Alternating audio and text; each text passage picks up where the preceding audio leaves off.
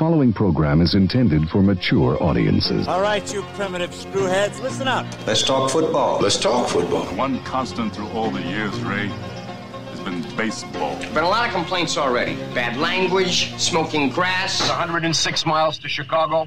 We got a full tank of gas, half a pack of cigarettes. It's dark, and we're wearing sunglasses. Hit it.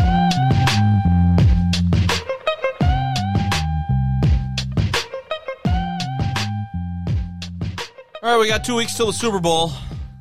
I know you're going to watch the Pro Bowl uh, brand new contests and things that everybody is going to do, and Is that the flag? Coached Are they having the flag football that's game for that? That's one of them. They Yeah, didn't learn their lesson with Robert Edwards several years ago when he tore his knee up in a flag football it's game. what I brought up to people that nobody remembered, and I even watched that Oh, yeah. live. It- I mean, there, it was in the sand, yeah, but still, Still. it's flag football. You think that like Tyreek Hill's not going to play hard and try to outrun everybody in a flag football game? Like, then all of a sudden trip and fall and blow his knee out.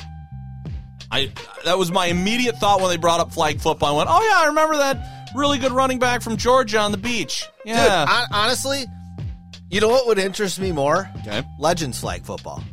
Oh my god. Yeah, Legends flag football. I want, I want, uh, Kurt I want, Russell I want- Robin Williams out there reliving their Let me get like Kurt Warner, quarterback in one team. Let me get I don't know.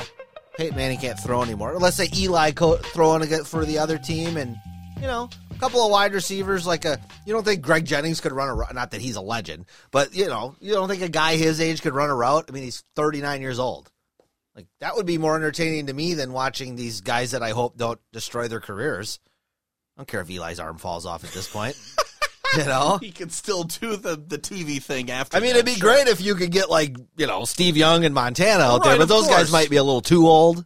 No, and But- some some of these wide receivers that I'm I doubt they you don't be think able To you don't think To would want to show up at 46 years old and put on a show in a flag football game? You'd have to tell a lot of those guys like probably six months in advance you're going to the thing because I bet they'd bust their ass to, Yeah. get, to get in shape. I think so.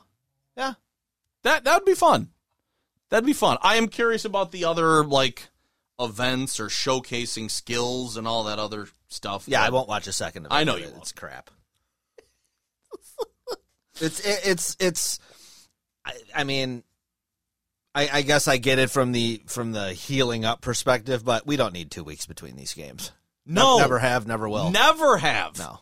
It's, uh, It's the been- only excuse is that hey, we'd like everybody to be as close to 100% as we can. I I get that part, but other than that, it, it's a, just a dog and pony show and it just drags it out. and they have they- they've used it as an excuse to put something else in the middle that nobody watched. Yeah. Ever. I mean, even the stuff that like is supposed to be an event like Super Bowl Media Day, like it was cool like back in the 90s, but nobody gives a shit anymore. Not right now. Certainly, it You certainly know? doesn't seem like it. Like a lot of the a lot of the radio guys go to the go to the Super Bowl venue and they do Radio Row, and there's a lot of like B list celebrities that just show up and wander from table to table, wanting to get. I mean, that's kind of cool. It's like here's our, we're, we're- you know, Josh Duhamel is going to be on the Jim Rome show, right.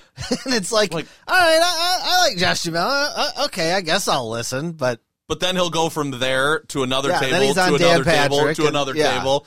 Like that's just that's just what that day is. And I've I've seen videos of the room where it's like you and I are right here, and about three feet away is another show talking just as loud. I know I don't know And how they don't get all the background in there. It's They must, I don't know. It's unbelie- It's unbelievable. Must have some like pretty good dudes filtering stuff out. How much, how many, and like they got big signs like identifying their stations. It's like the guys in the NFL draft that are up front, like like holding their flags, Right. You know, with, with the different teams and how crammed in they are. But I would like to go just just to see the setups of the like the type of equipment and just kind of see how they manage all the chaos because I'm sure it's unbelievably chaotic. You're just in that room with a bunch of different radio people, all egomaniacs, trying to schedule guests before the other guys do. Mm-hmm. Um, And they got some dude out there just hustling, yeah, hustling in the crowd, like, trying, oh, yeah, yeah, over here, trying yeah. to grab people. Exactly. So Super Bowl is uh, is set, and the NFC Championship game. I got to be honest, I lost. I lost complete interest in that probably about midway through the third quarter. Oh, it took you that long? It did.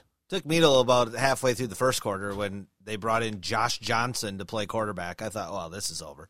Then I was like, oh, Christian McCaffrey's going to play quarterback. This should be interesting. That wound up not happening. Um, but yeah, Philly knocks off San Francisco 31 7. I just don't know how in this day and age you can run out of quarterbacks. I, I I've never seen that, especially when you're in a chance to go to a title game. Well, I, I was reading some stuff about um, the the rule of there's you can't have an emergency quarterback anymore, or something got changed in like 2011 where you used to be able to have an emergency quarterback, but they changed the roster limit, and most teams use the extra player as a different position. Sure. There's there's some there's some funky rule that got changed that I saw some people saying the NFL needed to bring back and allow teams to carry an extra quarterback, especially in the playoffs.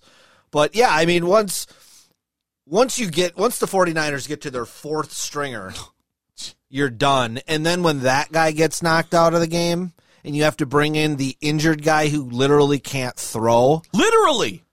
Said after the game he could not throw more than 10 yards. Yeah, well, and we found out today he has a torn UCL and he's going to miss 6 months. That'd do it. So, Yeah, the UCL in your throwing uh, arm is not. It's kind of mandatory to. I felt really bad for him yesterday because I had I had uh, mixed emotions when I was watching it because you saw the replay and he got hit on the elbow and there was a lot of torque. He was throwing forward and, he, and it got pulled back, but he didn't seem to be in any pain. And they showed the clip of him telling Shanahan that he couldn't go, and he was taking a decent amount of shit on online about it.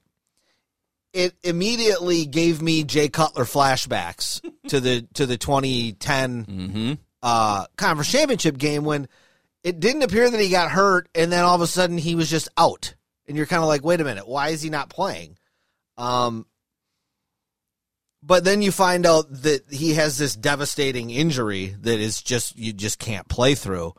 Um, and uh, you know, I hope the I hope that all the people yesterday that were ragging on him are like, okay, well, this It's- dude was legitimately Right. injured. Yeah. You know, there's a difference between hurt and injured. He was injured, Yes. and um, My arm phys- won't physically let me throw the ball. yeah, I mean, I I it's not something I could just overcome with uh, you know a shot and some toughness. Yeah, I don't know. I mean, I guess it's hard to criticize in that situation the 49ers. Like, I, I mean, really, what are you supposed to do?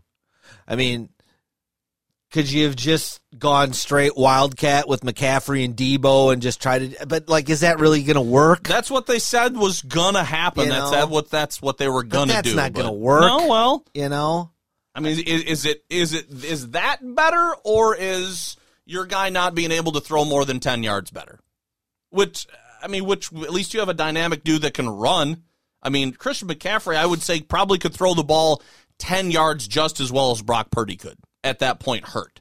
I, I'd at least be willing to take a chance if my quarterback I says don't- I just I'm not know- throwing more than ten yards. Yeah, I don't know that he you trust him to read the defense. I mean, physically, could he throw it farther than ten yards? Yes, but you know, Probably is he true. going to throw three interceptions?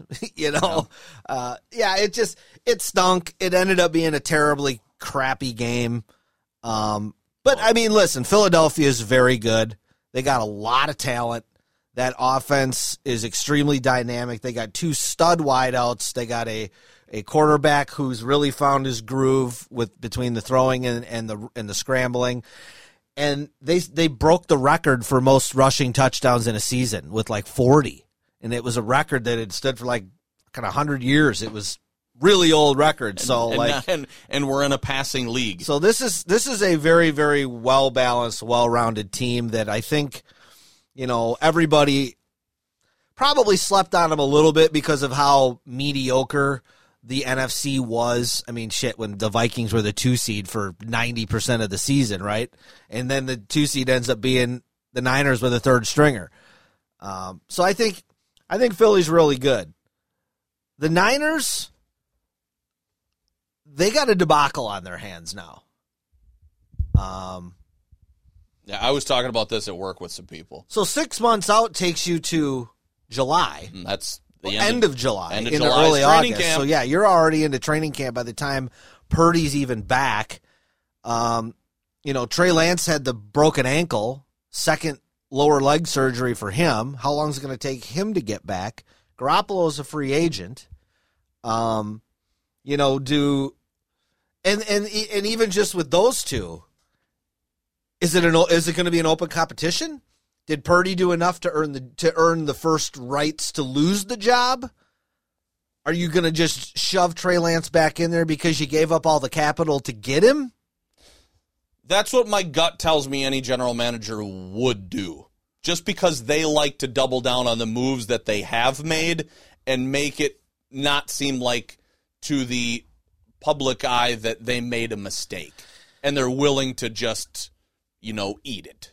That's what I think. If it was a if it was a general manager who wasn't a former player, Okay. I think I would tend to agree with that. But because it's I think Lynch, John Lynch, who probably appreciates the hell out of what Brock Purdy did, might give him the right of to lose the job. If you if you if you get beat out, you get beat out. You know, I don't think that anything should be set in stone that he's earned or is you know has the job. But they now become another team in the mix. I think for a draft trade depending on what you're looking at, because they don't have a first round pick, but they do have some guys they could move. I mean, you know, if you think Trey Lance still has first round value, could you trade him to the Jets? Could you trade him to Indy? Somebody that's looking for a quarterback? Maybe maybe Indy's too high. I don't think you could get the fourth pick for him, but you know what I'm saying. Um, did somebody see enough out of Purdy to want to take a chance? You know, I, I don't know. Obviously, Rodgers is going to come up. I don't think there's a chance in hell the Packers would ever trade him to the 49ers. I just don't think they would. I don't think they're going to trade him to anybody in the NFC, period. that's what's been and I certainly don't think they're going to trade him to the team that keeps beating them. I just don't think I had that. Yeah, that was one of the points that came up. that's just one of those things I don't I don't feel that's possible. Brady? Eh, maybe. He's from there. Never gets hurt. I got McCaffrey behind me. I got Deebo out wide, and I got a legit defense. Kick ass defense. I mean, you kind it's kind of Tampa from three years ago Mhm. again. I agree. I totally agree. Um, yeah, the starting situation is interesting just because of the two incumbents, and and we'll, and like you said, what the general manager is going to do there. Purdy's under, you know, another three years for a contract because rookies get four. Only first rounders get fifth year options. So uh, You know, it's always an interesting thing that we as fans really never know is like what do the other 31 general managers what do they think about Trey Lance? Forget the forget the fact that he's been hurt. Like do they see him as a potential Jalen Hurts type of player or Justin Fields type of player? Or do they go, "Ah, dude, the guy's played like 5 games in 4 years. He played at some rinky dink lower level. I mean, what do we even? What do we like to trade for him? What do we even? What do we even? What are we trading for? I think it would depend on the team situation. Um, but I always think it's it's interesting when when I see players that are talked about and you know they're in reports. And some guy always says I you know I talked to one general manager in the AFC who looked at the quarterbacks and I wouldn't touch him with a 10 foot pole. And then you get I talked to one general manager in the NFC we really like him and we think the world of him. It's Right, like, right. how are you How is guys that- so far away Yeah, from from your evaluation of a guy. Mm-hmm. You know, and I'm sure it's like that in the draft when everybody's pouring over everybody, and I'm sure there's a lot of analytics and other like intangibles that go into that. But it's like here's a guy that you've watched play since what week 13 or was it week 11, whatever it was. But it's like you now have tape.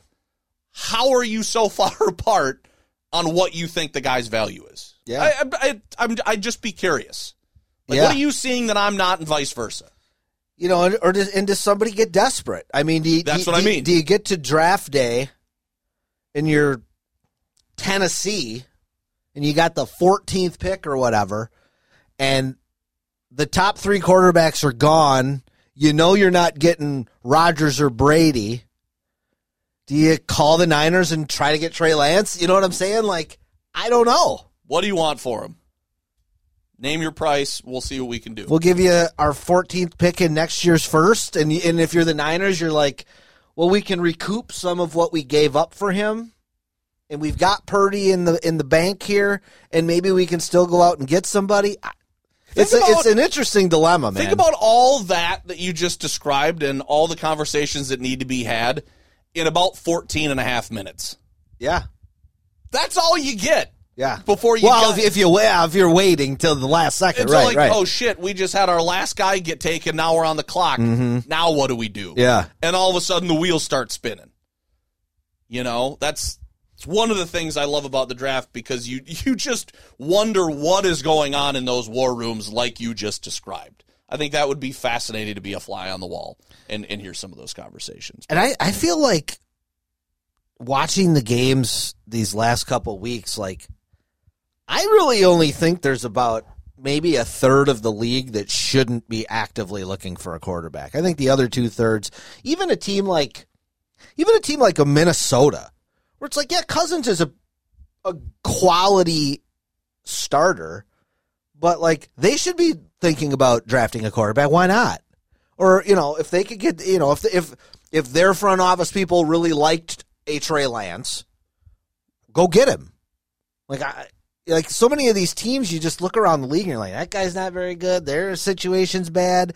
You know, they kind of got two quarterbacks, which usually means you don't have any. You know, you this guy, you know, Zach Wilson's a flame out and Joe Flacco's 40 and like I, you know, some of these teams are a mess. It's interesting though that more often than not, they wait. Like Ted Thompson always got the the label of punching the ticket too soon rather than waiting too late. You know, he made the move on a guy instead of waiting for him to flame out. He traded him a year or two early. Be- Belichick, same kind of deal, yeah. But it Yep. feels like with some of these quarterbacks, they wait and they wait and they wait just to see, like, are we finally at the end of our rope with this guy before? But think of how much capital you've wasted or Mm-hmm. years that you've wasted and other guys' careers that you've wasted seeing if somebody's going to work out Yeah. Yeah. until you finally be like, well, I guess we got to do something. Right. And even then, it's not totally all in. It's kind of like with a hesitancy. Well, we still have this guy, and he's won some games, but he's lost some games. Like they're they're so hesitant to just say, you know what, fuck it, we're pulling Nope. the trigger. Yeah. We're just getting rid of this guy, and we're starting fresh. Yep. But those are the that I feel like those are the general managers that are always they're just always afraid to do. Well, it's hard. It's it's it's easier to change the coaching staff because you can always oh, Of blame it on them and say, "Well, the system wasn't right for our player." he didn't want that quarterback. and and you never want to be the guy who you know cut Rich Gannon three times, cut Kurt Warner. You know, th- those guys probably don't didn't sleep real well during those runs. You know what I mean? So mm-hmm.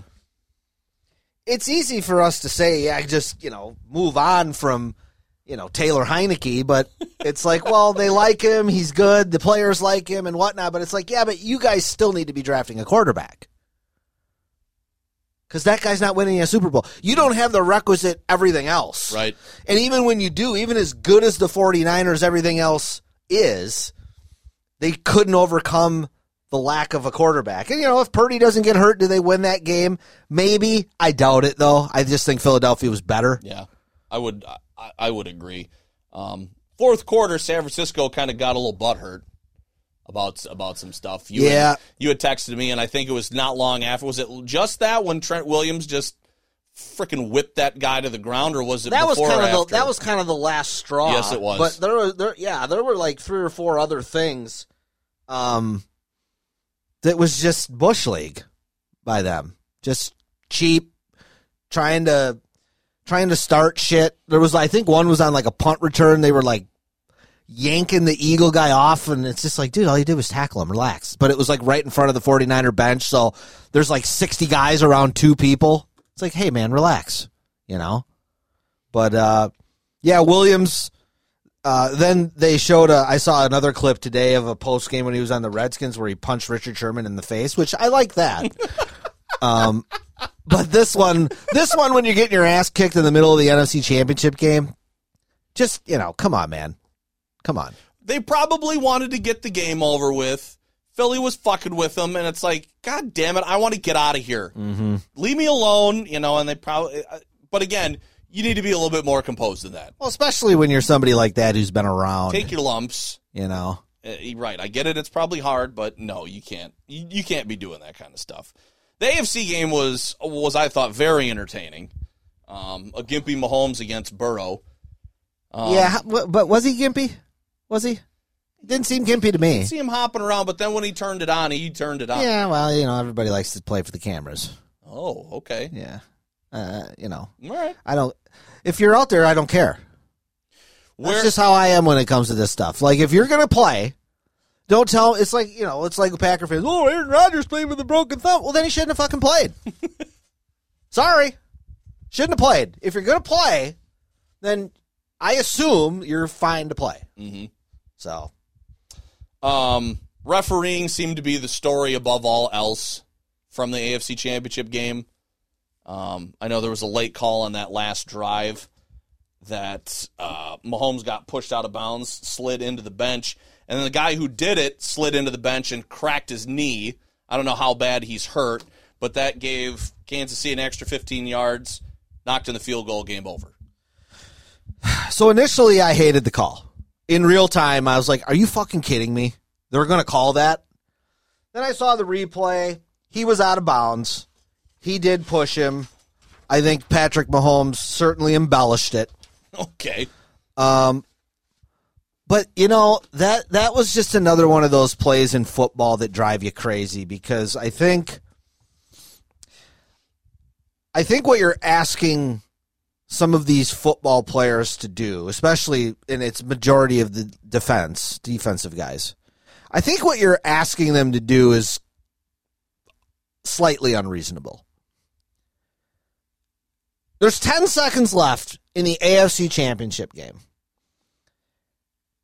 And you're chasing Patrick Mahomes on the sideline. You've never run as fast as this in your life. It's the biggest moment of your life.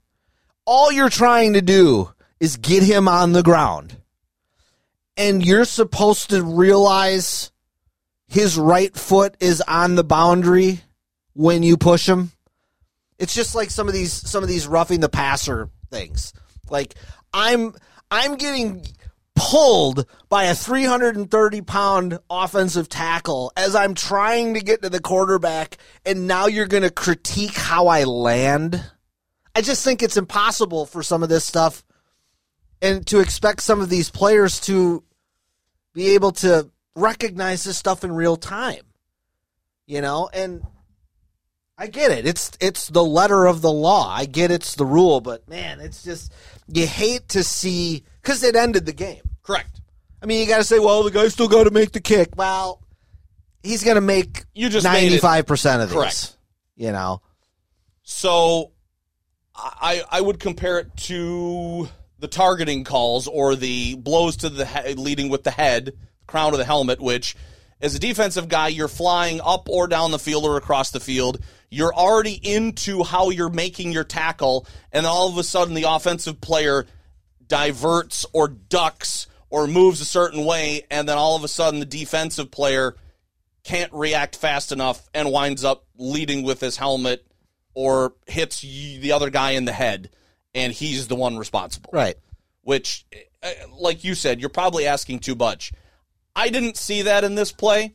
I saw the shove after Mahomes was through the giant white part of the sideline before he got pushed in the back. To say that he may have embellished, I don't know that he could feel or sense that the guy was right there running full speed out of bounds, which I think when you're running that fast, and I wouldn't know because I've never run that fast, but when you get just an extra little push in the back when you're already going that fast, probably takes you completely out of whatever you're doing. That's fair.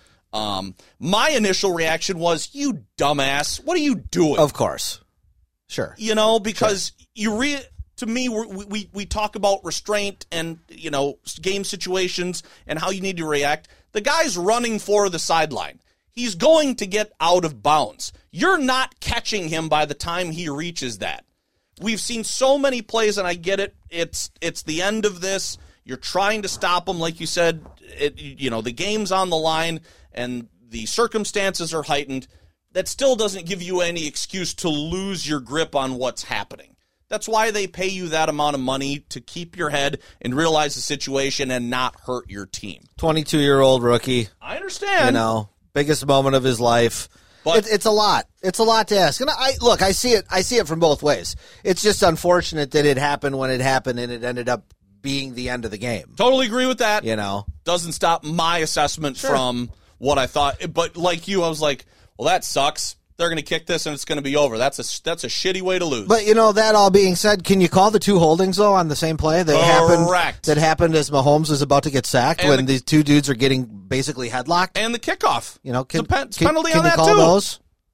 I, I agree. The refer- the refereeing really across the board yesterday was bad, both games. And I read an article about this today, and I couldn't agree more. Can we get these fucking ex referees off the broadcast? Because that shit is awful. Because they're either going to these guys to tell me what I just saw with my own two eyes, which is blatantly obvious. I don't really need another explanation of it or they go to these guys and they provide constant cover for the egregious mistakes that the referees make during the game. I do not, as a fan, want to sit here and listen to some guy in a booth make excuses for these referees. Who's making excuse? Who's making excuses for that kid on the Bengals? Nobody. Nobody. Who's making excuses for uh, Joe Burrow throwing two interceptions? Nobody. Why the hell are we making excuses for the referees all the time? I don't get it. Get these guys off the broadcast. Like I don't know. They think that it adds some. It adds val- nothing. validity. It adds nothing. I think it's actually insulting to the viewer when you see this shit and these referees are sitting there telling you that it's the right call. It's like, no, it's not. No, it's not. You've never played a sport if you think that's the right call. it's just it's infuriating. Um. So yeah, anything else you want to talk about the AFC? I that's kind of all I wanted to cover with it. But I mean, Patrick Mahomes is a great player. Yes, Um, everybody, I, I've heard a lot of people anoint him today as this playoff god. Um, he fumbled, punted twice, and they got the flag on on that last play on a drive where he didn't complete a pass. That was his last four possessions in the fourth quarter. So I'm not sure I'm going to give him all the credit for the win. I think the Chiefs got a pretty damn good team, and and the Bengals helped them out a little bit. Um, but he's he's he's obviously still a very good player. I still love Joe Burrow. I think that guy is cool as a cucumber. Got the shit beat out of him again. His line sucked again. And that's kind of the thing with Cincinnati this year. Early in the year, their line sucked. They didn't play very well. They were I think they were one and three. And then their line didn't suck and they won ten in a row. And then yesterday their line sucked and they got their brains kicked in. Um, but I think this is a matchup we're going to see for a long time. I You agree. know, I, I really do. I think, you know, I think Buffalo wants to be up there, but I think they're a notch below these two teams. I think these are the two best teams, along with th- with Philadelphia. I think they're the three best teams in football, top to bottom.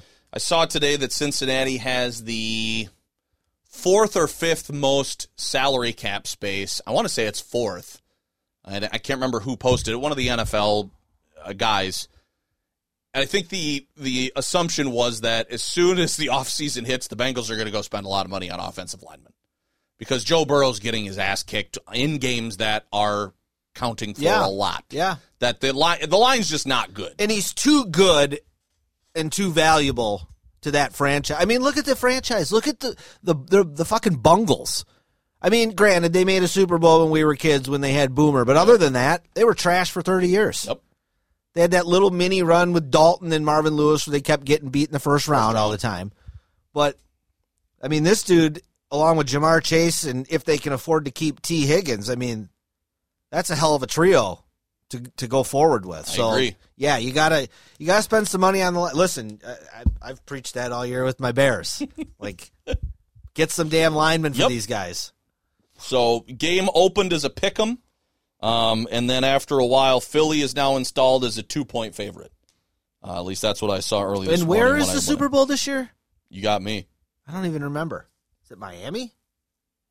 I don't know. I'm gonna have to look that up. Um, yeah. Well, th- the new salary cap came out today. Okay. 224 million. I think it's up like 16 million, I think they said. The Bears have the most cap space now. At, they have 91 million. Oh my God. Um, so between that and the draft, there's no reason this team shouldn't probably compete for a playoff spot, considering now there's seven teams. You would think You would think. Glendale. Okay. Um, I but I I had this one. Okay, so the cap goes up. You got 16 more million dollars to spend. Does that do anything with the Rodgers trade scenario? Does that does that affect anything? I don't think so. Because what did I see today? Uh, the story today that Schefter reported was that the Packers were 16 million heading into the year over the cap. Now I don't know if now that's been adjusted. Now there are they even? I don't know. I don't know. I don't know. The but the list of impending free agents, and I thought this was interesting that that Schefter linked because that that news came out when the games were in progress about you know Packers would prefer to move on. Rodgers knows this, mm-hmm. but then Schefter also included a list of free agents that are also Rodgers' buddies: Right. Cobb, Lazard, Tonyan. Uh, Marcedes, Bakhtiari, right? Uh, no, Bakhtiari's Oh, no, locked up for yeah, a while. Yeah, right. Crosby, um, you know, a bunch of the, and I'm, and I just kind of looked at that list and I'm like, huh, this whole thing seems prime for a complete overhaul. Trade Rodgers, don't resign any of those guys, give it to Love, and away we go with something new. It, it just seemed a little per, too packaged perfectly for me. Sure. You know what I mean? Sure. But uh, no, to answer your question, I don't know now whether a lot of teams that's adjusted for what came Okay. out today. So, um, some NFL notes. I sent a text of apology to my brother-in-law, who's a Cowboys fan, after Kellen Moore got fired, and then the report came out that Mike McCarthy's going to call the plays for Oh, is he? for the Cowboys. I read, I read that immediately. Like, I'm sorry, he didn't respond. Well- whatever. And then McKellen Moore snapped up by the Chargers immediately. Yep. Yep. I I mean I don't know that Kellen Moore's some offensive savant or not. I, But- I don't think so, but uh, apparently people seem to like him. Ex Packer coach Joe Philbin was also let go. I saw. Oh, I didn't see that. Yep. Um, from the Cowboys staff. They fired a bunch of guys. Yeah, they did. Um, They kept Quinn. it's interesting. Well, yeah, because their defense was pretty freaking good. The McCarthy in Dallas thing has been interesting. Did you hear his comment the other day where he, he said that Jerry Jones told him that he wants McCarthy to coach the Cowboys as long as Landry? What? No, I didn't hear what. It's like, what? Tom Landry coached the Cowboys for like 30 years. He went to like three Super Bowls and multiple NFL championship games. Like, what are you talking about? Harley's gonna die. well, Jerry Jones is going to die. Maybe he'll put it in his will that Mike McCarthy's coach for how long he wants to be. I guess to be. the the Jerry Jones Mike McCarthy love affair. It, it's got to be because McCarthy is just fine with Jerry Jones doing whatever he wants to do. Just say, oh, you just let me know. I'll just I'll handle it. He's just got to be fine with it. Maybe.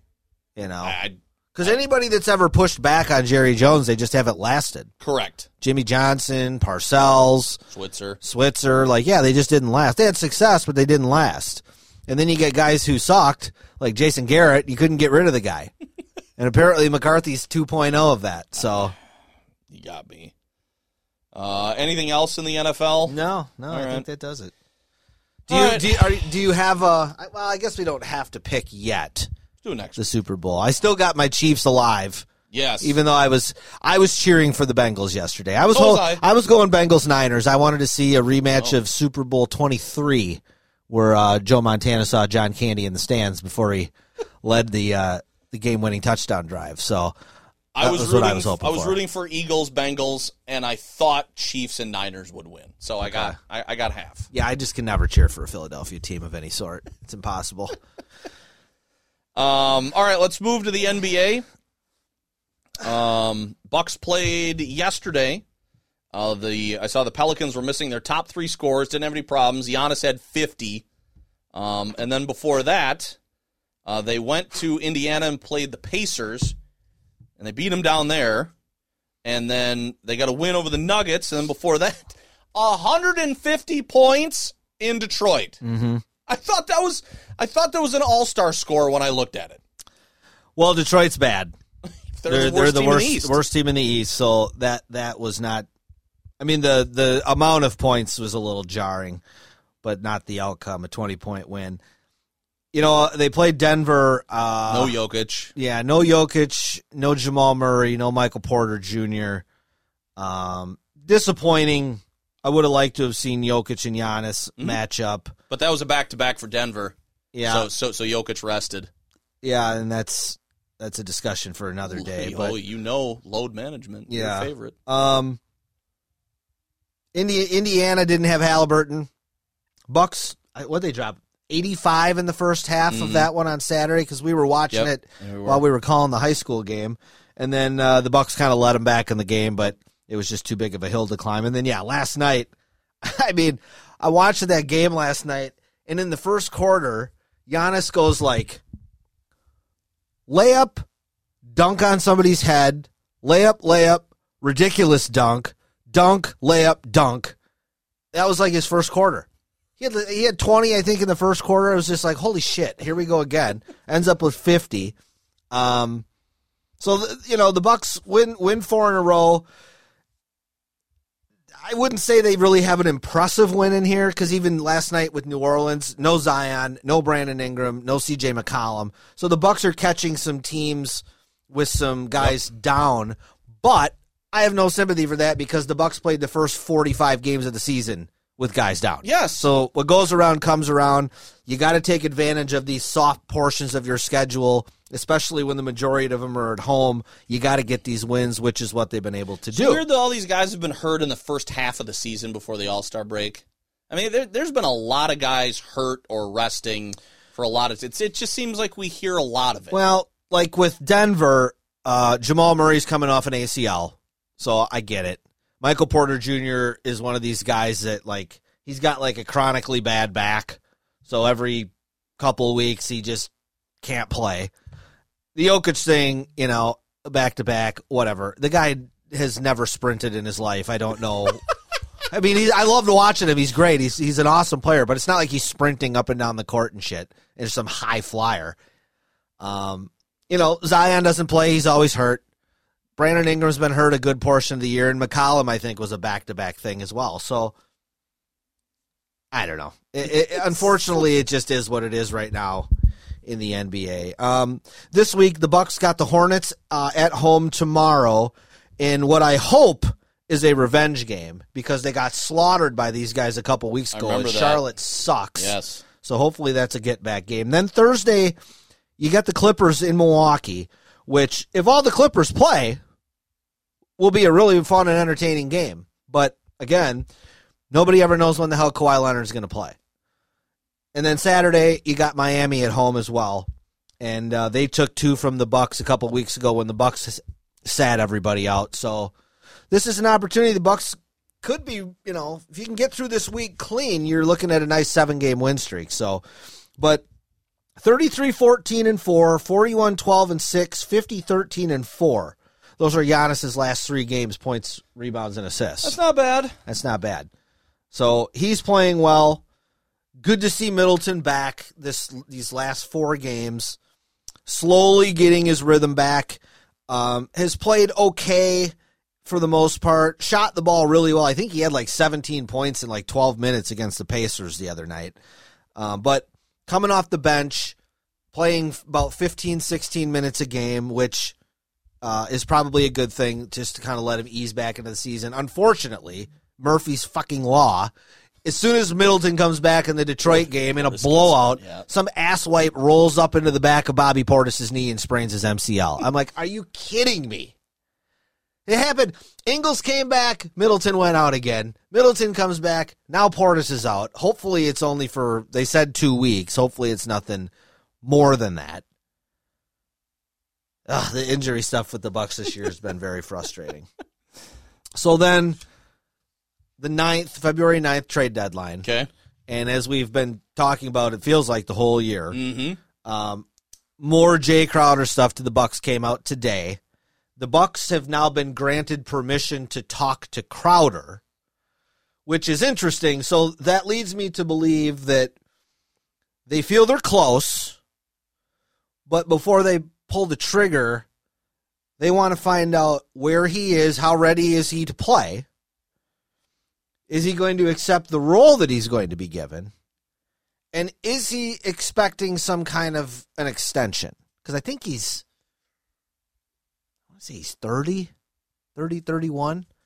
Um, it came out that allegedly the Bucks standing offer is Jordan Nwora, George Hill, Serge Ibaka, and second round picks. They didn't say how many. On its face, Crowder's 32. He's 32. Okay. On its face, that kind of sounds like a lot for Jay Crowder, right? Until you remember. to an unschooled person like Yeah. me, yes. Okay. Ibaka hasn't played in a month and doesn't even want to be on the team anymore. Correct. George Hill is completely washed up and barely ever plays and didn't even want to play this year until the Bucks asked him to come back. And Jordan Nwora, who I was pulling for you, man, but you got a lot of opportunities early in the season when all these guys were down and you didn't do much with it. And you're not going to get anything for your second round pick. because they're going to be in the late 50s most likely. Right. So if this was the deal, I'm all for it. You're, you're not giving up that much. So when when you look at it that if way. if I get Jay Crowder and I get to keep Grayson Allen, I like that. Now as we're sitting here, I see a Bleacher Report thing come across my Oh, phone, boy. And it says that the Suns, come on, love the internet, let's go. Jesus Christ. It says the Suns don't want Grayson Allen and would prefer something else. This is according to ESPN. So I guess that falls in line with the offer of Nwora, Hill, Ibaka, and picks. I don't know why the hell the Suns would want that over Allen. So we'll see. But I think barring something extremely unforeseen, we're in the next ten days, we're gonna see Jay Crowder in a buck uniform. And I think that's going to be their big roster move. The other reason I like this is because right now the Bucks are up against it with uh, roster spots. They have no open spots. By making a deal where you're sending out three guys and getting one back, now you have two roster spots. And the NBA is kind of famous for buyout guys.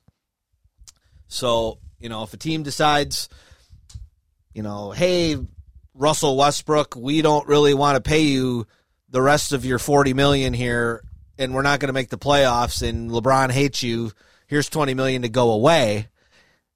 Now he's a free agent and the Bucks would be a team not not that that would happen with Westbrook. I'm just, Just using as, an- say, as an example, but I, I don't know much, but I do. I can't picture that. no, Stranger Things, but I don't know, man. I mean, the right. Bucks are in a pretty good spot right now. They're tied with Philly for the second seed, still two and a half behind the Celtics, and Philadelphia has been on fire. But I looked at their schedule, and they've really they haven't played. They kind of been playing the dregs of the league lately. Um, but I, I I like where the Bucks are at. I like where they're headed. I like it's it's been nice to be able to see everybody for the most part, other than Bobby, back on the floor, and uh, you know, hopefully Middleton can just keep going in the right direction because he's looked pretty good when he's been back. For sure. All right. Uh, other news from the NBA as far as Bucks uh, are related. Uh, Giannis is an All Star Game captain, uh, along with LeBron. He's also voted as a starter, which breaks the franchise record that was held by Kareem. Uh, there's not going to be any TV special where they pick the the rest of their players. Um, No. th- that's going to happen just before tip off on the floor. So it's basically like playground. You all line up and you point to who you want and they walk over to your side, right? It sounds good in theory. Okay. It will be Horrendous. bad television. I'm telling you right now, it's going to be bad television. Why? Um, because I, I, I, I just I don't think it's going to move quickly. No. I think it's going to be LeBron drafting his buddies and Giannis drafting the foreign guys. Um, and I think it's going to be uncomfortable when you get down to the last couple of players. I, I just don't think it's that interesting to watch. I I think the whole picking your team thing is kind of overrated. I mean, just go east west, whatever. Or or if you're gonna do it that way, just let the fans vote in the ten best players. Why are we even worried about position? Like Joel Embiid not being a starter is kind of silly. He's like the fourth best guy in the NBA, but he can't start because he's in the same conference as Giannis and Durant. Like it's kind of dumb. Like uh, you know, if we're really worried, I, I'm not worried about it. If you make the All Star team, who gives a shit if you start or not? I, I think, but some people are worried about it. I I don't know. Okay. I mean, listen, Giannis, Embiid, Jokic, and Luka on the same team, out on the floor at the same time. I'm not sure that's a great All Star lineup, but it'd be fun. You know, it'd be fun because LeBron LeBron's going to try to be like the cool uncle, and he's going to try to take Ja, and he's going to take Tatum. He's going to take all the cool young guys, and Giannis is going to take those guys. Who's the the dipshit for Atlanta? Is he going to take Trae? Young, Yeah. I don't think he's going to make the team. Okay. So, All right. Interesting. did you happen to see the embarrassing childlike temper tantrum that LaFlop threw on Saturday night?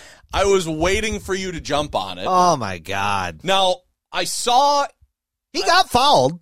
I and and I saw him jump around like a crazed maniac and make a fool out of himself. Did you see him look up at the jumbo trying to make sure the camera was on him while he was still doing it? I did not. I didn't notice that, but but you're more of a LeBron. Well, I didn't catch it. The internet did. I just saw it. Okay. What I did find funny about the whole thing was it Patrick Beverley Yeah. who took the camera to show the ref and immediately got teed up for But it. I don't know why you take a still camera. it's just what was there and somebody had the exact point of like the foul or whatever and just just the the calm demeanor of that when he walked over and just kind of put it in front of the ref's face and the ref was like what's going wait a minute what the fuck? You're you're you're, you're teed up. I thought that was funny just from a creative because everybody kept their cool and beverley just like turned to walk and walked away like whatever that's fine. I'm just showing you you you, you messed that up. But the lebron part of it was just I'm like, really? You look like a child, a giant child. That's what I. And I I'm not a basketball fan, You don't have to be. but you gotta, the sport has nothing to do with it. it it looked. If a tennis player did that, if a football bad. player did oh, that, oh, plenty of tennis players. I have mean, thrown not like tantrums that. Oh yeah. Well, McEnroe maybe, but that's but it's like I hate Boston. And obviously the Bucks are chasing them for the one seed. I was so happy that that happened to the Lakers in Boston Garden because of the rivalry. Um he got fouled. He also traveled. He caught he picked the ball up. He took 3 steps, which is a travel, and then he got fouled. So similar to like the the Bengal Chief thing, you missed the first one. In the Bengal game, they got the right one on the second one. In the Boston one, they missed the second one as well. I just, you know, when I saw that, I just thought to myself, I can't see Bill Russell, Dr. J, Oh my god. Magic, Bird, Jordan? Kobe. Nobody acts like I can't see him doing that. Tim No. Duncan, Barkley. maybe Barkley. But he's not on that level. He's not on that level. Right. I'm talking about like the 15 greatest players of all time. I can't see a one of them doing that. Shaq, no. I, I just that was so over the top. And then he says in the locker room after the game, basically that he's getting picked on. That he watches games and the, the only people that this happens to are him and the Lakers. Like, first of all, the Lakers collectively, that team with him and Beverley and Westbrook, they're the biggest collection of crybabies ever. Ever. I mean, well, I shouldn't. Golden State is very, very famous for being crybabies. This team's right there with the Lakers. But people have been running cover for LeBron for his violations during games for 20 years. And he's going to sit there and say that the NBA referees are trying to screw him. Come on. You just, you're embarrassing yourself. You're embarrassing yourself. You're supposed to be an ambassador for the league. They missed it. They missed 12 other calls that game. You still could have won it in overtime, but you didn't. I, I don't know what to tell you, man. Sorry. but, you know, La Drama Queen, once again. I, I want to see how before the end of the season how many different names you can come up for him. La douche. there's there's three in the last three minutes. Well, get ready because I'm going to be throwing up all week because this is the week he's probably going to break Kareem's record, and it's ah. just going to be a slob fest. I turned that game on at halftime today, or on on Saturday, and like Jalen Rose should have been wearing a bib while he was talking about LeBron. He's talking about him being a father and a philanthropist and an entrepreneur, and I'm like, what the hell does that have to do with the game tonight? That's all we do anymore is just wax poetic and It's shine like, and, and then they blow to, smoke. and then you know, and then they had to have him and Stephen A. Smith talking about the Memphis cops. Oh, I'm like, it's a basketball here game. we go. It's not CNN. That's what we're doing. That's, And then as soon as the game yesterday, as soon as the Chiefs game ended, I go on Twitter, and what does ESPN? Much more to talk know, about. but that was we haven't good- even got to the fun part. that was a good. I know. I'm gonna let you. Ju- I'm gonna put. I'm probably just gonna put the microphone down and let you go because you were. You said you were gonna be ready for this. So uh, now we move on to college basketball. I tell you what. Let's let's t- get Marquette on Yeah, Pur- Purdue yeah. and everything Yep. else out of the way. We'll we'll end with the with the Badger stuff. So Marquette's now tied in the Big East for first with Xavier because and, they and Providence. oh and yep, Providence. they're They- all they're all nine and two. they left that out of the article that I read this morning. Yep. So they kicked the shit out of DePaul on Saturday, and Kolek was one rebound away from a triple double. Um, David Joplin threw in eight threes, and so Marquette is, and they're up to 14th in the AP. So they are having a really, really good season, and from what everybody picked them to be, are overachieving. uh, You know, unbelievably. yeah, I think they had them in the bottom three of the Yes. Big East preseason. Yes. Yeah, so Xavier beat Marquette by like four. Providence beat Marquette by two. Marquette beat Providence the second time, and I'm not sure about Providence and Xavier. I'm not Okay. sure who's won there. So those three teams are kind of vying for it, and you got Creighton, who I think they were like sixth in the country at one point early in the year, and then they lost like eight in a row, and now they're kind of on the, getting their second win, and and they're moving up the ranks as well in the Big East. But nice to get a win down at DePaul. Huge Marquette contingent went down there on Saturday for that game. It's been a tough place for Marquette to play historically. It's it's a rivalry game. You know, people you know people don't necessarily think about DePaul as being a basketball school, but back in the day, like back in the seventies and eighties, they were big time. When Marquette was great, DePaul was great. And those two and Marquette and Notre Dame, those were huge private school rivalries in their day. And that's kind of really never left. That's why sometimes DePaul beat Marquette, and you're like, how the hell did DePaul beat that team? But it's like, it's a rivalry game, man. It's just shit happens. Um, Joplin was unconscious. He's been really good this year uh, from downtown. Like you said, he had 8 out of 11 threes for 28 points. Tyler Kolek, 24, 10, and 9. That dude is like one of the most fun college basketball players I've watched in a long time because there's nothing flashy. He's just a he's an old school point guard, which I love. I mean, his number one mission in life is to get you a shot. And because teams have recognized that, they've kind of forced him to score a little bit more, and he's been able to do that this year better than last year. But just a fun kid to watch. This Marquette team has really been entertaining this year. They keep getting better. You know, I, I think they have a chance to make a decent run. I don't know if they'll make the Final Four. You never know that kind of stuff. Depends on the draw and, and things of that nature. But this has been a fun year. And I really think next year, barring any kind of a late collapse here, I think Marquette's going to be a preseason top 10 team next year. Wow. They're going to they got everybody back. They got no seniors. So if everybody comes back, they don't transfer. Right. Or jump. Nobody will jump. They Oh. don't have anybody Okay. that's that's ready to make that leap to the pros. But this week, two home games: Villanova Wednesday, Butler Saturday. Both very winnable games. Um, so yeah, hopefully the beat goes on and, and they keep doing their thing. All right. Um, we'll talk about Purdue after the Badger stuff because that's uh, that's Big Ten related, I suppose. Billy Packer passed away.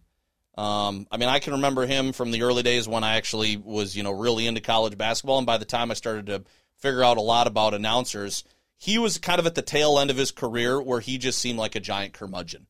And I don't know whether that was his shtick the entire time, but that's really the only thing that I remember was like Billy Packer just seems grumpy all the time. And I don't know whether that was true for the entirety. You would know more than I would. Uh, I mean, you know, we're the same age, so I mean, I think it was kind of just his style. I think Jim Nantz said yesterday because they brought it up on the on the broadcast. I think he said he worked 34 Final Fours. Yes. Yeah, I remember that. like from- that? I remember that from the article. I thought that's what it was, 34. Um, so yeah, I mean, you know, when we were real young, like late 80s, early 90s, um, it was Dick Enberg, Billy Packer, Al McGuire, famous Marquette coach. That was the that was the broadcast trio for like the big Saturday ABC games. Um, and then they all moved, you know, uh, Packer and Al moved to CBS, and then Packer and Jim Nantz were that was the final four and you know wherever like duke or north carolina whatever region they were in that's where they would send nantz and packer kind of like they do now with you know nantz and uh, uh, grant hill or, or um, raftery whichever one he's paired with. So yeah sad. I mean 85 years old though. I mean lived a long good Yep. life but yeah he was kind of the last one of the last guys from that era. Hmm you know because is, is enberg still alive or is he dead? I think so. but i think he's retired right? That sounds right. Because I know last he was doing like Padres baseball. Okay. Um, but yeah, there ain't there ain't many of those guys from those the the seventies eighties era running around anymore. Enberg maybe and Musburger. I I don't think there's too many. All right. Let's go to the Badgers, who lost their third in a row on Saturday against Illinois. They dropped another game against Maryland off a quick turnaround from the postponed Northwestern game. So Monday, Wednesday, and then Saturday, three losses by Wisconsin. And now the games this week, they play Northwestern again at the end of the weekend on Sunday, and that's after a trip to Columbus to play Ohio State on Thursday. Who's not good? Ohio State? No, they're bad. They're they got they're like lower in this conference than the Badgers. Really? Yeah. You watch. This this will be an ugly. It'll still be ugly for Wisconsin. So I'll let you go because you're you were ready to tee this up earlier today. I've had a lot of conversations with Badger fans in the last week because there's been a lot of angst here about this team in the last couple weeks, and people are like, "What's going on? You know, do we need to get rid of Gard? You know, yada yada yada. The style of play, the offense. It's all of it, unfortunately. Um, you know, I turned that game on the other day and subjected myself to watching it because the Marquette game turned into a blowout, and the high school games I don't even, they might not have been on yet on YouTube. Um, so No. I, I watched it, and what they score sixteen points in the first half, Oh, I watched. Yes. um, and then you know they end up with with fifty one. They can't shoot. This team can't shoot. Um, 36% from three, 45% overall, 66% from the line. It's not good. Um, but when you when you look bigger picture, they've got some issues, and they're kind of similar to the football program, honestly. Um, the roster construction is not good. They they are talent deficient when you look around the the rest of the Big Ten. Um, Illinois had five guys on the floor that were all better athletes than the five guys the Badgers had on the floor. Same goes for Maryland when I watched that game. Um, so that's an issue. The style of play, I think, is becoming and A lot of people have lamented the Badgers' style of play for years. I think in the Dick Bennett era, it was warranted. I think for the majority of the Bo era, it was a little overplayed. They didn't. They weren't quite the slow down, stuck in the mud team that everybody kind of made them out to be. But under Gard, they've kind of regressed a little bit, I think, in that regard. And that also factors into recruiting. Because if you look at the roster, it's a lot of guys from Minnesota and South Dakota. And let's just be honest. You're not pulling top tier athletes out of Minnesota and South Dakota. Even the Wisconsin kids that they have on their roster right now, they're not very good. They're not great athletes. Um, so it's kind of the chicken or the egg thing. Do you does the style of play have to change in order to get better recruits? Do you have to change your recruiting style in order to get better people into your program? Um, I mean, the thing, my, my, my dad brought this up, and it's rare that I give him props for having a good idea. But I have to give him props for this. The Badgers currently have four guys on their team that they didn't want initially. So Max Klesmit, all state from Neenah a couple years ago, would have cut his leg off to be a Badger. They didn't want him. Had to go down to uh, Wofford. Kamari McGee, point guard a couple years ago for Racine St. Cats, played with Tyrese Hunter, who went to Iowa State and famously destroyed the Badgers last year. Badgers didn't want him. He ended up going to Green Bay.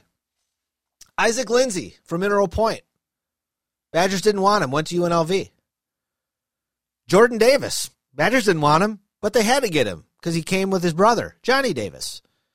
So now all those guys are on your team. And you didn't even want, they weren't good enough. Three of them weren't good enough for you out of high school for you to even want them. They would have all gladly gone there. You didn't want them. Now you're telling me, the fan, oh, yeah, these guys are Big Ten guys. No, they're not. Klesmit, maybe. Maybe. Poor man's Brad Davison, maybe. Lindsey and McGee, nah, man. Those guys are Horizon League level players. Kamari McGee's probably a D2 or D3 level player, truthfully. Um, you know, and and the Jordan Davis thing. I mean, he's just that guy's not a Division One basketball player. He's just not. What does he do? I you know, and I, I I have people that I work with, and I have some friends, and and I was texting back with with John Barry. I get all of the. I went to Madison. I'm a fan. They're my team. I grew up here. I've you know my my grandpa and my dad were Badger fans. I'm a Badger fan. I, I get all of that. But if you tell me that you enjoy watching that team and that style and that brand of basketball, you're a liar. If you took the entire Marquette roster, drove them to Madison, put them in Badger jerseys, the fan base would go ballistic. If you took the Badger roster and drove them to Milwaukee and put them in Marquette jerseys, there'd be 9,000 people in the Fiserv to watch them play. Not 18,000, nine. They're not entertaining. Is that generous too? Yes, no one wants to watch that shit. It's it's and I and I got to imagine it's hard to recruit kids in this era to come in and go, "Hey, look guys, we play the sixth slowest pace in the country. Don't you want to come here?" Why would anybody want to do that? And at the end of the day, I don't think you can expect this to change as long as Greg Gard's the coach. And I like Greg Gard. He was always nice to me when, when I was young, when I was going to Bo Ryan camps, and when those guys were recruiting me in high school. I had a nice relationship with Gard. I know people that have worked for with him at, at Madison that have, have nothing but good things to say about him. But he's like 56, 57, 58 years old, whatever he is. He spent the last 30 years of his life running the same system, the swing, or a version of the swing. You think now at, at in his late 50s, he's just going to say, ah, that's fine. Next year, we're going to press and we're going to just run and gun. No, that's not. It's that's like offends his basketball sensibilities. It's like we were talking about before.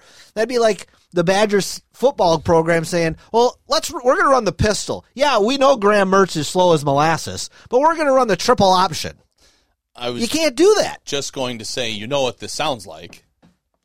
What just happened with the football program? Yes. Yeah. And I brought this up last week in a commentary. Was I? It was like, well, maybe we're now getting to the point where this thing is stagnant, and Chris McIntosh goes and says, "Let's have a meeting." Mm-hmm. And he says, "What you're doing has been good. It's not good anymore, and we're failing in recruiting. We need you to change things up and be a little bit more progressive." And maybe a la Paul Chryst, Greg Gard says, I'm not going to do that. This is what I know how to do. This is what I believe in. These are the kinds of players that I need for my system. And maybe McIntosh says, well, that's not going to cut it here now. Right. Right. So thank you for all your service. We're just going to have to go in a different direction. because the, the Gard defenders will do the same thing that the Chryst and Leonhard defenders were doing, which is point to, well, we won the Big Ten and we've made two Sweet 16s and we make the tournament every year. And it's like, that's fine, but you've plateaued. You've plateaued as a program. I mean, the final, the back to back Final Fours might as well have not even happened other than your memory of the good times that you had. But in terms of building the program, they might as well have not even happened. You know what they parlayed that into? Khalil Iverson, Brevin Pritzl, and D'Mitrik Trice. That's what you parlayed your recruiting into the two years after you made the Final Four. Usually- Ethan Happ was already in the program. Usually, when that happens, it brings more attention and interest to your program for higher level athletes Yes. that want to play for I mean, you. the only other example that I could think of this happening was like with Butler. Remember when Butler made back to back championship Yes. games? But Brad Stevens left, and that whole thing kind of was just a house of cards anyway. Like that was like a super fast rise, and then he left, and then they just crumbled down. The Badgers had been good for a while, had been building toward the Final mm-hmm. 4 Finally, get to the national championship game, have the player of the year in the country, have two guys get drafted in the first round, and they turn that into three mediocre Big Ten players. That's disappointing, man. That's disappointing. And and when you look around and you see all these guys from the state of Wisconsin that are not going there, you couldn't get Jalen Johnson. Couldn't get Patrick Baldwin. And I understand his dad was the coach at UWM, but you still didn't get him. You couldn't get Hunter, who went to Iowa State and is now the starting point guard at Texas. You had Storm Murphy five minutes up the road from you, who went down to Wofford and had an excellent career. So there are a lot of guys locally that you're not getting. And the guys you are getting, Kobe King. What'd you get? I mean, re- really, the Johnny Davis thing. What was he good for 20 games? He sucked as a freshman. He had like 20 good games last year. Then he sucked down the stretch. That's it. I mean, that's kind of the Greg Gard regime of recruiting. It's it's not been good, and you know, I don't know if the you, know do you blame Gard? Well, Gard was recruiting for Bo. So are the people working for Gard shitty? Or is Are we- Gard running a shittier version of what Bo Are did? we way too reliant on Joe Krabbenhoft to go find the next polar bear in Bismarck, South Dakota? I mean, seriously. I know Because that's what John keeps saying. John Barry keeps ragging about the recruiting, and he's not wrong. But it's like, yeah, but where are you gonna? You you can't get into somebody's house in Florida. How are you going to turn the corner with Right. what's happening right yes, now? you got to be able to get in the. You can. I don't give a shit what your pitch is. You got to get in the door, and your program and the way you play doesn't get you in these doors. And you know they. Pat Badger fans always like to fall back on, well, they couldn't get in anyway. That's why we didn't get Vander Blue. Well, sorry, that's part of the deal, man. It's your problem, Right. If you can't get people in, you know, there's always going to be somebody there that will take them. There, Tom Izzo will find a Oh, way to get him in. always. Juwan Howard will find a way to get him in. Shaka Smart will find a way to get him in. So, I don't know. I mean, possible replacements. That's what I was going to say. So let's say this happens, and it's it's it's the Chryst 2.0 thing with the basketball team. Who are you bringing in? There's two guys that I would call immediately if I was McIntosh. They would be my first two calls, and I wouldn't talk to anybody else until I heard back from these two guys, in in no particular order. Nate Oates at Alabama. He's got Wisconsin roots. He's from here. Coached here. He coached me for a couple years at Whitewater. And TJ Otzelberger from Iowa State, who also played with me at Whitewater, is from Milwaukee and has done very, very, very well recruiting Wisconsin, getting Tyrese Haliburton, another guy the Badgers couldn't get or didn't want, who's going to be a fucking all star for the Pacers this year in his third year in the league. He went to Iowa State. Rural Tyrese Hunter went to Iowa. Iowa. State. I mean, I can't even be the- believe that. but those would be the two guys. And I don't know if I would leave if I were Oates. I was going to say, It's Alabama. You probably can do about anything you want to do down there, and you got a monster talent base in the South. So I don't know if he'd leave. Otzelberger's wife played at Iowa State, and I think she's from Iowa. So I don't know if if he would leave there. He would obviously need to get her blessing on that. But those would be my two first calls. You know, all right, I'll snip this out of the podcast and send it to McIntosh. yeah, yeah. See, see, Oates if, and see if I get any response Yeah. on that. Yeah. Well, it was very good, very well thought out, very well articulated, and I'm sure John Barry's going to refute all of it. No, I think he's pretty pretty spot on. I- Ian or somebody will probably refute all of it because they can't take their fanboy hat off long enough to see the forest through the trees. But if you're honest with yourself, this the game's changed. I mean, we see it at the high school level. Yep. Obviously, everybody sees it at the professional level. You know, throwing the ball into Tyler Wahl and Steven Crowl and letting them dribble bump a guy down five times and then shoot a contested jump hook what the hell are you who what do you think you're going to do with that Good question. It's a good question. Um, anybody in the Big Ten any good outside of Purdue? it doesn't seem like it. it seem, indiana might be okay i watched that purdue michigan state game yesterday because it was on before football. Um, purdue's really good. And that big fucker, that's just not fair. Like they were just throwing the ball to the top of the square and he would just go catch it and dunk it.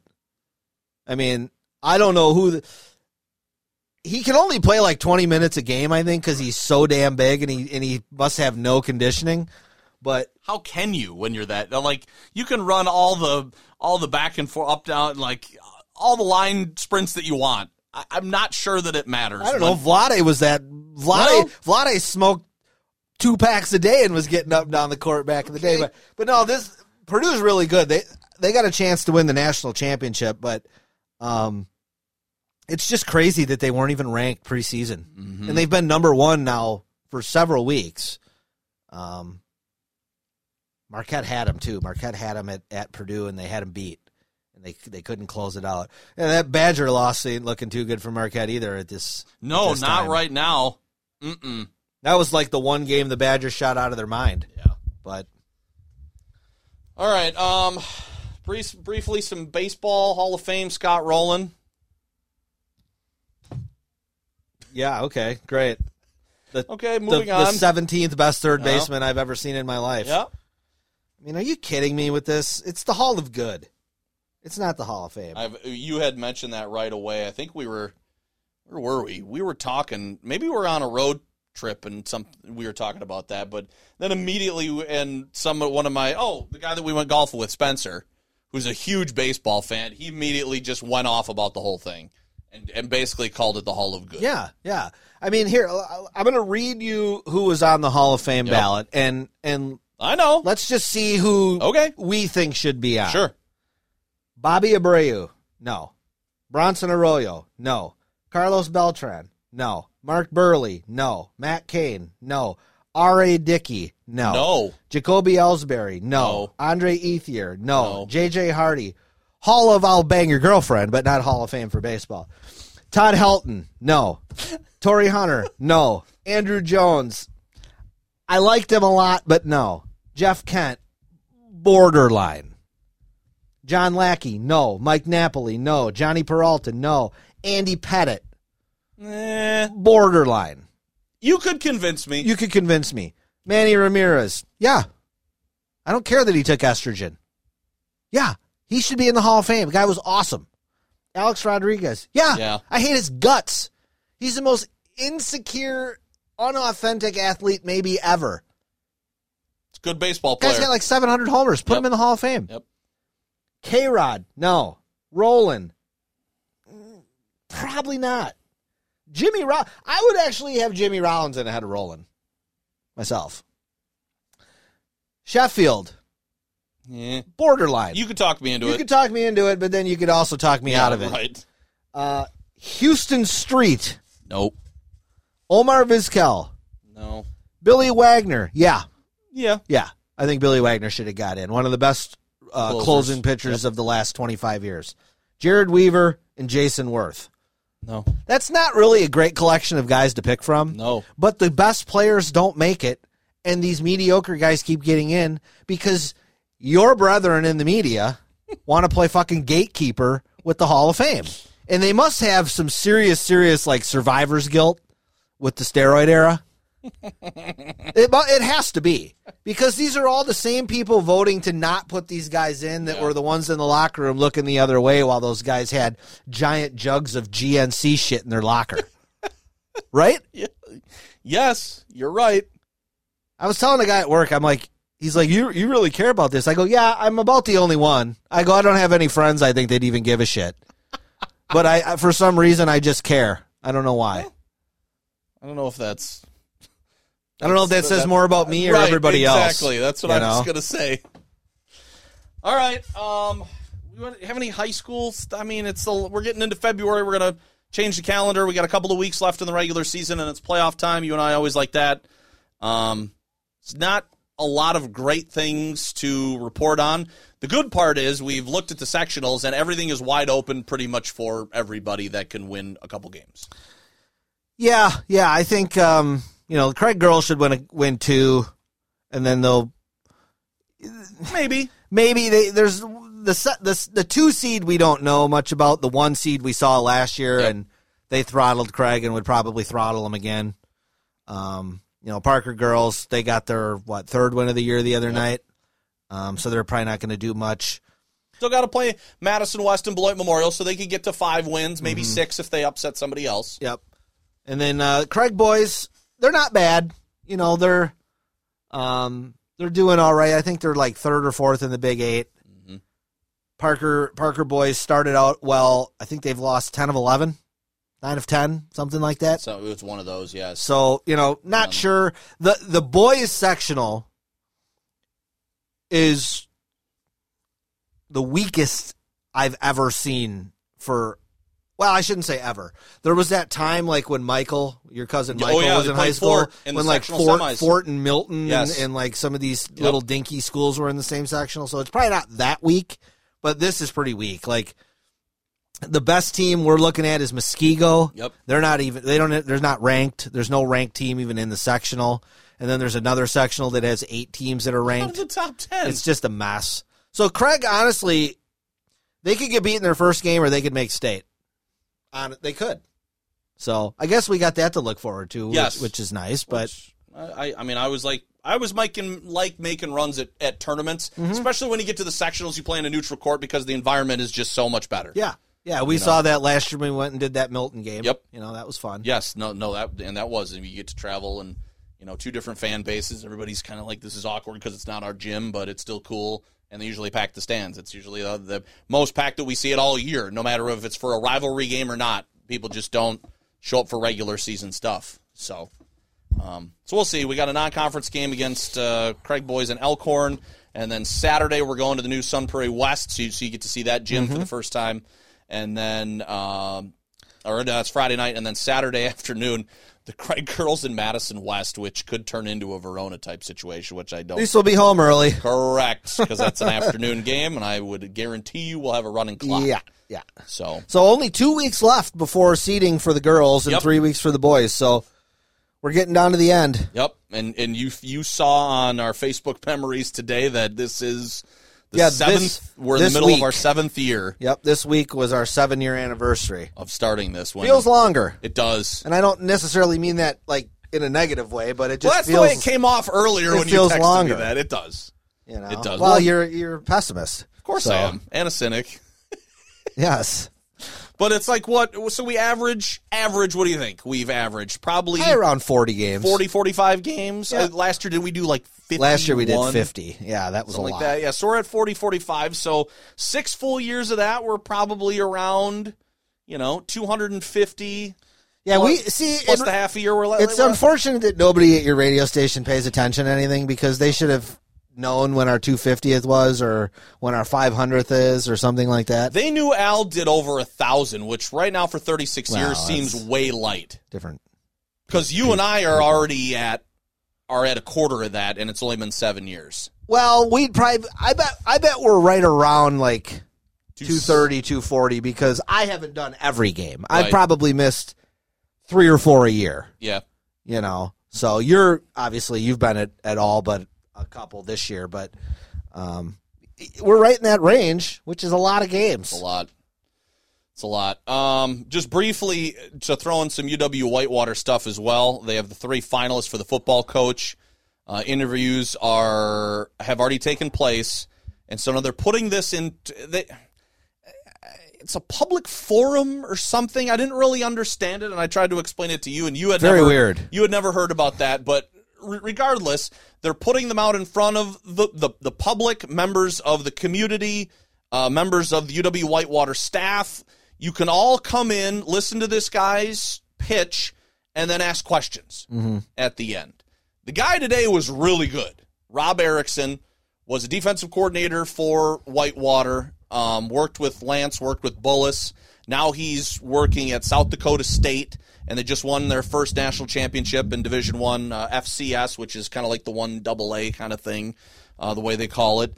And he was in there, and it was 45 minutes of emotion, passion, energy. You can tell it's going to be way different if he's hired. Will FCS be in the new college football game? It's a great question. It's the only one I care about. Great question. It's true. Um, and then the other one tomorrow on Tuesday is I think his name's Marcus. Uh, I'm going to get this wrong, so I want to make sure that I do actually get it right. Um, thank you to. I'm not going to reveal sources are, but it's different. Okay. Um, let's see.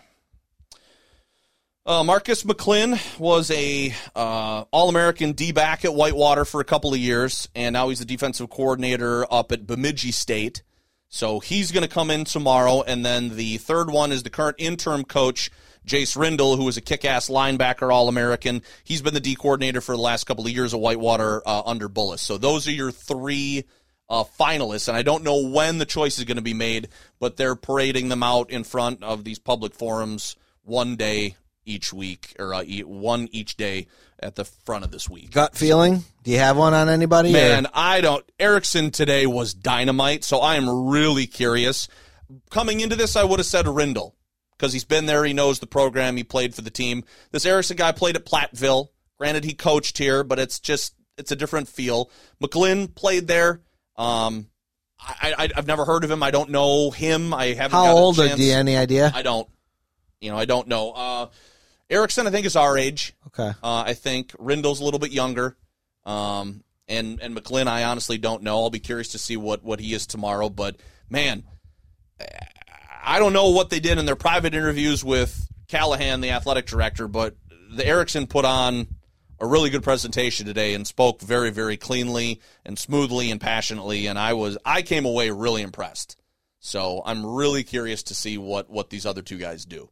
Um, but and so so after that, I honestly have no no feeling about that whatsoever. But you Well, know, the public forum thing is it's just it's odd. it's very strange. I mean, you're going to put a guy in front of a bunch of hayseeds that are going to come and ask stupid like uh, is it the questions weren't dumb. I know, but they could be. Of course, they could. I mean, you should. Some of the people in here were were were the super fans. Yeah, it's just you know. it's just a bizarre level of access that you're just giving random ass people. And all the current assistant coaches from the previous regime were all like lined up, sitting in the back, just kind of observing the show. Sure. Because it's weird. They want to know who the potential guys are.